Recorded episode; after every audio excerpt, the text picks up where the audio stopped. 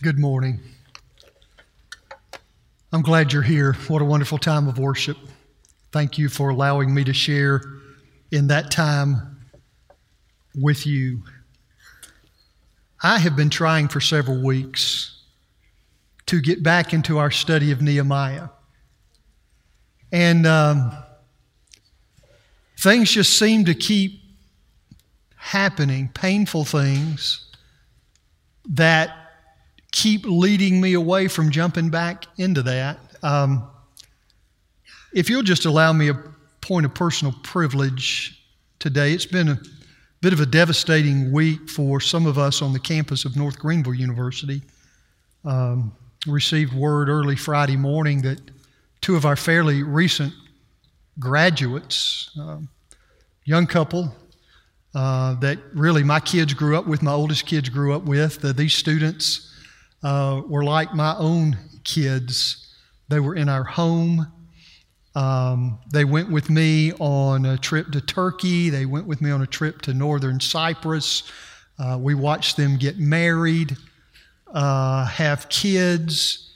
It's just one of those wonderful things that you get to see working with students. And receive word Friday morning that this young couple was killed in an automobile accident leaving behind a six year old, a four year old, and a one month old.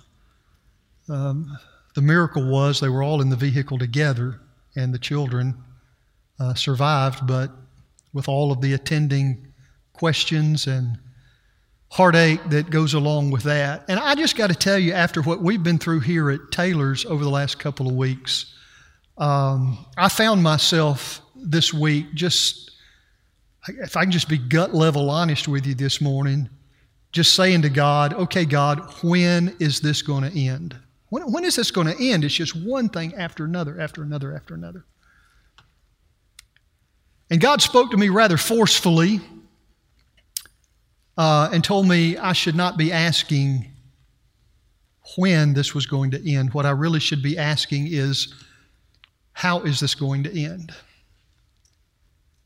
Because there's a, there's a, there's a strong promise that comes with the realization of how all of this uh, that we face in this life is going to end. And so I want to do something this morning I had not planned on doing.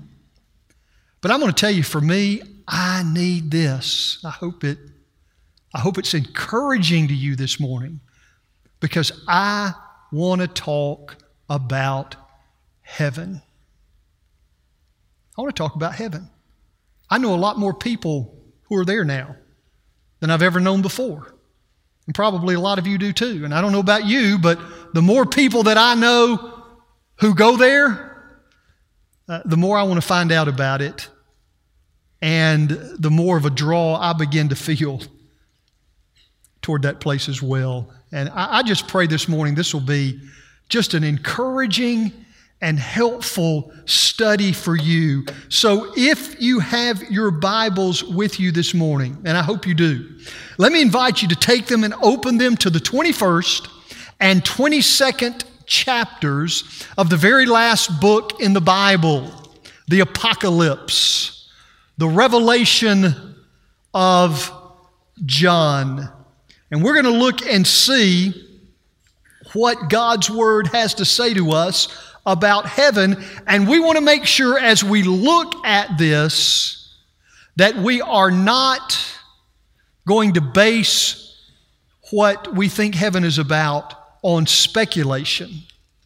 Rather, we want to base our understanding of what heaven is like on revelation, God's revealed word to us. I can tell you through a lot of years of ministry, I've heard some wild speculation about what heaven is going to be like. I've heard folks say that we're going to, we're going to sprout wings and we're all going to fly around in heaven. Well, that is speculation. You can't find that in Scripture. Some have suggested that whatever it is we have enjoyed here on earth, we're going to enjoy even in an even greater, fuller way in heaven, whether that's fishing or painting or endless rounds of golf or whatever it is. well, that too is speculation. God's Word doesn't give us any indication that that's what heaven is going to be like. There was a dear lady in uh, a church that I pastored formerly who came up to me one day and said, Pastor, let me tell you what I believe. I believe in heaven. I'm going to be able to eat as much as I want of whatever it is I want, uh, as often as I want, and I'm never going to gain a single pound. Well, I guess I'll admit that is a heavenly thought, but uh, it is speculation. God's word makes no such promise. So, what is the truth about heaven? What does the Bible really say? Well, we're going to look at Revelation chapter 21 and chapter 22 here. And, and really, the Apostle John is going to take heaven and he, he's going to sort of sum it up for us in three simple images. Now, this is not speculation. This is revelation. And as far as human language can speak of heavenly things, John is going to give us some really marvelous insights into heaven. And he begins this way. Here's the first of the three images. John is going to tell us here as we look at these two chapters in Revelation that heaven, first of all, is God's tabernacle. It is God's tabernacle. Now, now listen to what John says here in chapter 21, verse 3. Then I heard a loud voice from the throne saying, Behold, the dwelling place of God is with man. He will dwell with them, and they will be his people, and God himself will be with them and be their God. What, what kind of place is heaven? Well, John tells us that heaven is God's dwelling place. The word he uses here literally is the word tabernacle. Heaven is God's dwelling place. It is his tabernacle. And because heaven is God's tabernacle, there are several things that we can see here. Number one, John says, because heaven is God's tabernacle, it is going to be a, an intimate place. It is going to be a place of great intimacy and fellowship with God. In the Old Testament, you might remember that the tabernacle was the symbol of God's intimacy with his people. Around it camped the 12 tribes of Israel. In Exodus chapter 40, verse 38, you, will read there that the cloud of the Lord hovered over the tabernacle by day, and then at night there was this pillar of fire. And the Israelites, as, as they got up in the morning, as they went to bed at night, day in and day out, uh, as they carried out their daily activities, they were conscious of the tabernacle, of God's dwelling place in their midst. But after that Old Testament tabernacle came God's New Testament tabernacle, His perfect tabernacle. John also wrote about this tabernacle in his gospel, chapter 1. In the beginning was the Word, and the Word was with God, and the Word was God, and that Word became flesh and dwelt among us, tabernacled among us, literally pitched his tent in our midst. See, in Jesus Christ, God again tabernacled with his people. Those first disciples walked with Jesus by day. They slept underneath the Palestinian sky with Jesus at, at night. They, they feasted on his words. They marveled at his deeds. And in Jesus Christ, there was intimacy with God. But that Old Testament tabernacle and that perfect New Testament tabernacle are not the final tabernacle because John tells us here that heaven is going to be a place in which the dwelling place of God, the tabernacle of God, will descend. And the pattern of the incarnation, God dwelling with man will become the pattern for all of eternity. That means the presence of God and the glory of God will be infinitely accessible to you and to me in that place called heaven. We will live in the very dwelling place of God.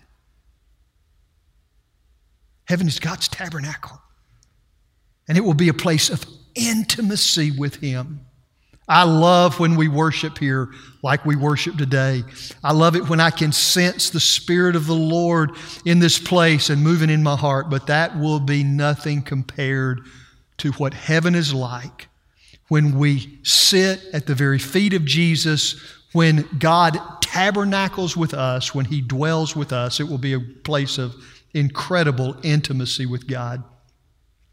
Because heaven is, is God's tabernacle, John also tells us that, that heaven is going to be a permanent place. Verse 1 of Revelation chapter 21, there, there's a little phrase in this verse. I want you to look at it. It's full of significance. It, it may seem to be a strange way to describe heaven, but John says, In heaven, there will be no more sea, there will be no more ocean, no more sea.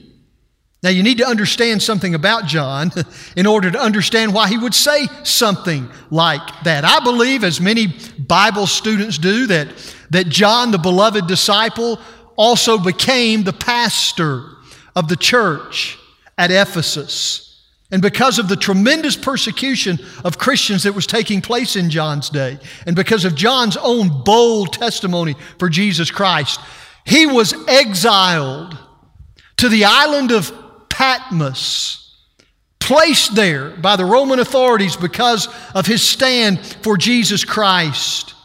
And between John and the church he loved at Ephesus was the sea.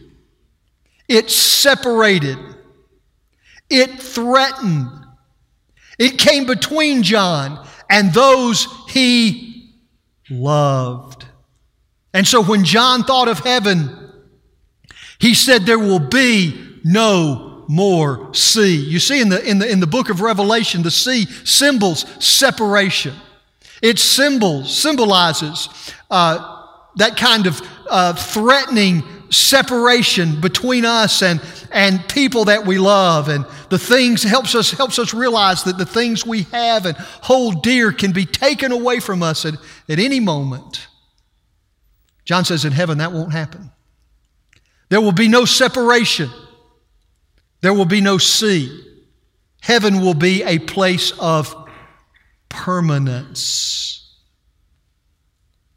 And finally, because heaven is, is God's tabernacle, John says it's going to be a happy place, a joy filled place. And by that, I mean that all of the emotional devastations and physical uh, upheaval of this life are going to be gone. Look at verse 4 of Revelation chapter 21.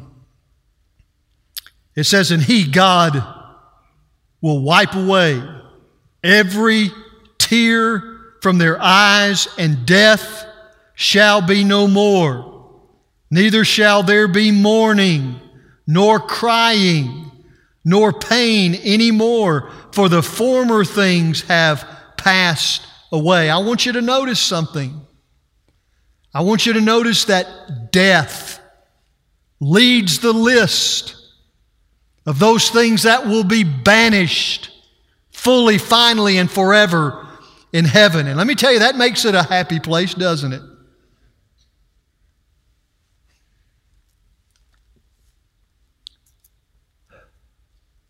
Death.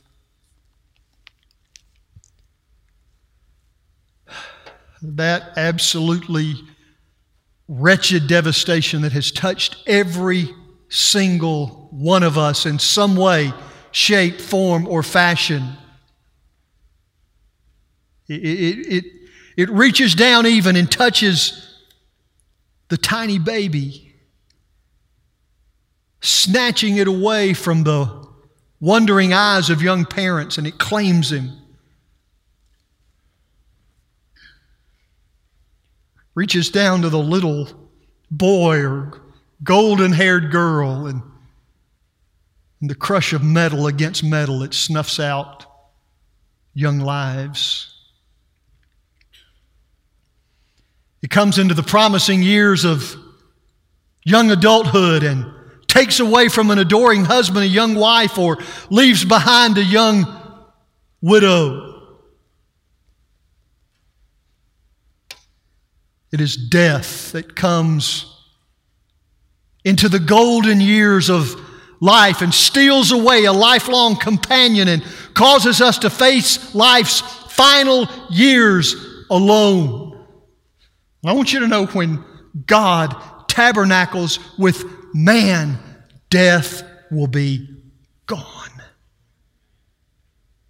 So much of our time, so much of our time is spent fearing death, avoiding death, planning for death, waiting for death. In heaven, John says, death will be no more. The, the physical disruption, the emotional confusion, the, the spiritual devastation, all of that will be gone forever. I want you to think for a moment about how much time we spend focusing on death, illness, and everything having to do with illness. That's part of our preoccupation with death, medications, hospitals, all that goes along with safety all that we have to worry about with transportation, the safety of our homes, the, the safety of our children. We are literally prisoners to the presence of death. What would it be like to never have to deal with any of that ever again?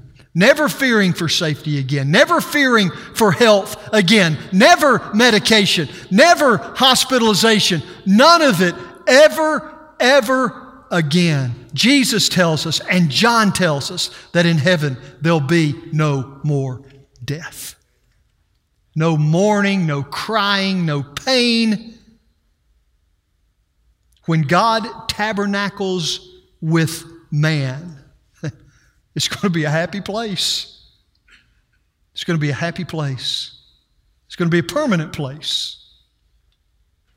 And it's going to be an intimate place. If you jump down to verse 10 of Revelation chapter 21, the imagery changes here. John is not now picturing heaven as, as God's tabernacle, but he's telling us here that heaven is also God's city. Verse 2, we'll look at it first. It says, and I heard a loud voice from the throne saying, Behold, uh, excuse me, verse 2, and I saw the holy city, the holy city, the new Jerusalem, coming down out of heaven from God, prepared as a bride adorned for her husband. And then verse 10, and he carried me away in the Spirit to a great and high mountain, and he showed me the holy city, Jerusalem, coming down out of heaven from God. And if you read on through the chapter, 10 more times the word city is used to describe heaven. And all of the imagery in these verses point to heaven as being God's city. What kind of city will it be? Well, there's several things. Number one, John tells us that, that heaven will be a luminous city. It will be full of light. Look at verse 11. Describing heaven, John says it, it, it shone with the glory of God, and its brilliance was like that of a precious jewel. In other words, there was light everywhere, luminous, brighter than the sun, shining everywhere. I don't know how many of you are familiar with C.S. Lewis, ever read any of his works. He wrote a little book called The Great Divorce. And in that book, C.S. Lewis talks about some folks from hell who took a bus trip to heaven. Now, only C.S. Lewis could probably get away with writing a book like that, but he did. And in that book, he says that the first thing that impressed the folks on the bus was that heaven was a place of great light. These people from hell who were on their way to heaven had to cover their eyes. They screamed with pain. They said, We can't stand it. It's too bright. We want to go back where it's dark. You see, C.S. Lewis understood this imagery of the book of Revelation, which tells us that heaven is a luminous place. Look at verse 23. And that city has no need of the sun or the moon to shine on it for the glory of God gives it light, and the Lamb is the lamp. Verse 25. There's, there, there's, there's a little phrase here. You'll, you'll just run over it real quick if you don't look carefully, but look at verse 25. John says, There will be no night there. No night. That's significant.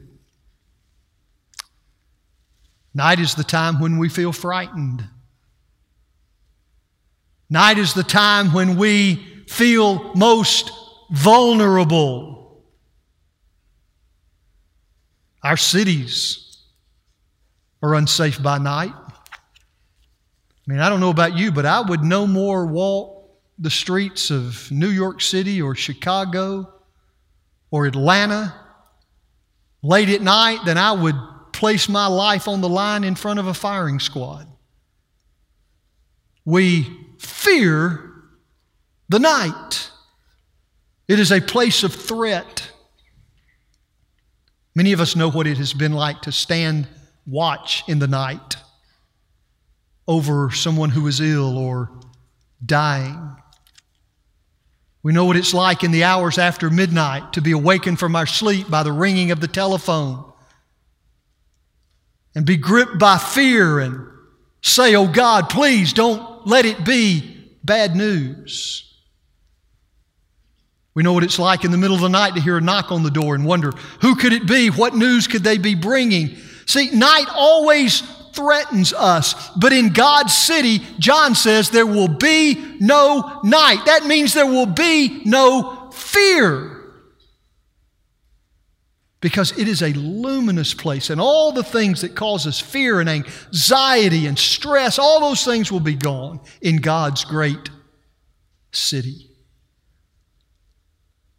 because it is god's city john also tells us that heaven will be a protected place. Look at verse 12 we read of this great high wall with 12 gates and 12 angels guarding the gates. Now we don't think of having walled cities for for protection today but in those ancient cities of, of John's day, a city that had a wall around it meant that that city was protected. You remember from our study of Nehemiah that what broke his heart was the fact that the walls of the holy city were broken. And when he got back to Jerusalem from his time in exile, the first thing that he did was begin to, to mobilize the people to rebuild those walls because it would mean that the holy city was protected. See, the imagery of heaven tells us that, that God's city is, is surrounded on every side with Tremendous walls, walls of great thickness. Verse 17 tells us the thickness 144 cubits. That's about 65 meters or about 200 feet thick. It means heaven is a protected place. Now, what's it protected from? Well, we've already seen that it's protected from death but it is also protected from. And please don't miss that. It is protected from sin. If you look at verse 27, you'll see nothing unclean will ever enter that city, nor will anyone who does what is detestable or false, but only those whose names are written in the Lamb's book of life. Many of you have probably heard, uh, studied this that because of Jesus' death on the cross, we have been freed from the penalty of sin. He paid that penalty for us. As we grow in Christ and the Holy Spirit begins to work in us and conform us to Christ's image, we are freed from the power of sin. It no longer has dominion over us. But one day, when we stand in the presence of God in His great city, we will be freed from the very presence of sin. It will be no more. I want you to think about that. Never again the disappointment of sin. Never again the shame of transgression. Never again that, that struggle over failure and guilt. Never again heartbreak because of disobedience. Sin will not be in that place. It is a protected place. And we won't have to worry about sin anymore. But finally, is, is God's great city. John says heaven is going to be a populous place. God wants a lot of people to be there. He wants a lot of people to be there. Now, we all know Jesus said in Matthew 7 14 that small is the gate and narrow is the way that leads to life, and only a few find it. Jesus did say that. But in saying that, listen, he did not mean that heaven is going to be some kind of ghost town. All of, the, all of the imagery that we read here in this chapter presents heaven as a populous place, a place that God wants to fill with all kinds of people. If you look at verse 15, you'll read where an angel measures the city with a measuring rod of gold. Verse 16 tells us that the city's laid out like a square and its dimensions are 12,000 stadia. 12,000 in length, 12,000 in width, 12,000 in height. Now, that, that uh, translates to a, to a 1,500 mile cube. 1,500 miles long, 1,500 miles wide, 1,500 miles high. That's the distance from New York City to Houston, Texas. A huge, huge city. Now, you might ask, Pastor, do you, do you really believe that that heaven's 1,500 miles long and 1,500 miles wide and 1,500 uh, miles long. No, no, I, I, I, don't, I don't think that's the exact size of heaven. This is symbolic language. The, the, the exact size of heaven isn't important. The, the, the, the message here is that heaven is a big place and God wants a lot of people to be there. Maybe, maybe some of you have heard the story about uh, the man who went to heaven and he met St. Peter, and St. Peter was giving him the tour of heaven. He took him all around and showed him everything there in heaven, and they were coming to the, to the conclusion of the tour, getting back to where, where they started there. And the man noticed that there in this one corner of heaven, there were these huge walls that went up even higher than the ones mentioned here in Scripture, just sealing off this one small corner of heaven. And the man obviously couldn't see what was behind the walls, but he could hear all kind of ruckus, all kind of racket, hooping and hollering, and all kind of things going on back there. And the guy said to St. Peter, said, What in the world's going on behind there? And St. Peter said, Shh, not so loud. Those are the Baptists. They think they're the only ones here. now, listen, folks, I'm a Baptist by conviction okay? But Baptists are not going to be the only ones in heaven.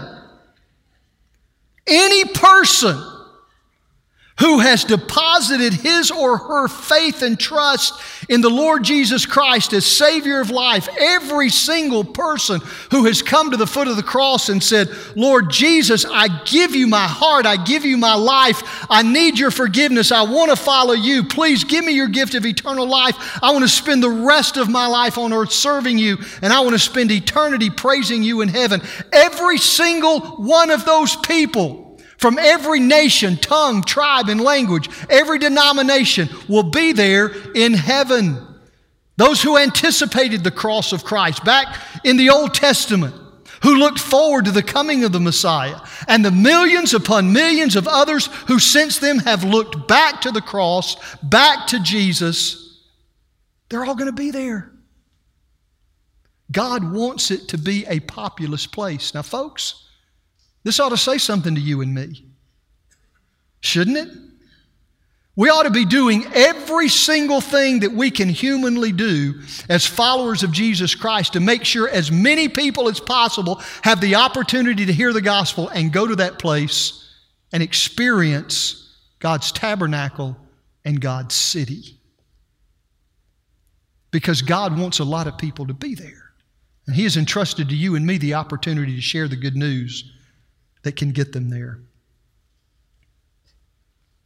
But finally, and I'll close with this John's shown us that heaven is God's tabernacle. He's shown us that heaven is God's city. But finally, he tells us that heaven is also God's garden. God's garden. Now, you won't find the word garden used here. You can look for it, it's not there. Uh, you won't find the word paradise, which refers to a walled garden. But everything John says here in the beginning of chapter 22 means that heaven is God's garden. Look at these verses. Then the angel showed me the river of the water of life, bright as crystal, flowing from the throne of God and of the Lamb, and flowing through the middle. Uh, uh, of the street of the city. And on either side of the river, the tree of life with 12 kinds of fruit, yielding its fruit each month. And the leaves of the tree are for the healing of the nations. That's a garden. I think God loves a garden. History began, if you remember, in a garden. And John tells us history will end and find its ultimate fulfillment in what is described here and symbolized for us as God's garden. Look at what's found there the water of life and the tree of life. See, John is trying to tell us something here with his imagery. He's trying to tell us that God is going to provide for us everything that we need in heaven. Instead of scarcity, there's going to be abundance. Instead of having to scrounge and scrape and, and get by, there's going to be extravagance. All that we need is going to be provided by God because heaven is God's garden. The Bible began with a garden home in Genesis, but as I think back on it, it's a, it's a sad home. God is there, but because of sin, man is no longer there. The tree of life is there, but because of sin, man has no access to that tree. Man is not there. But the Bible begins that way, but ends by twisting that around and turning it around. Now we're in God's garden.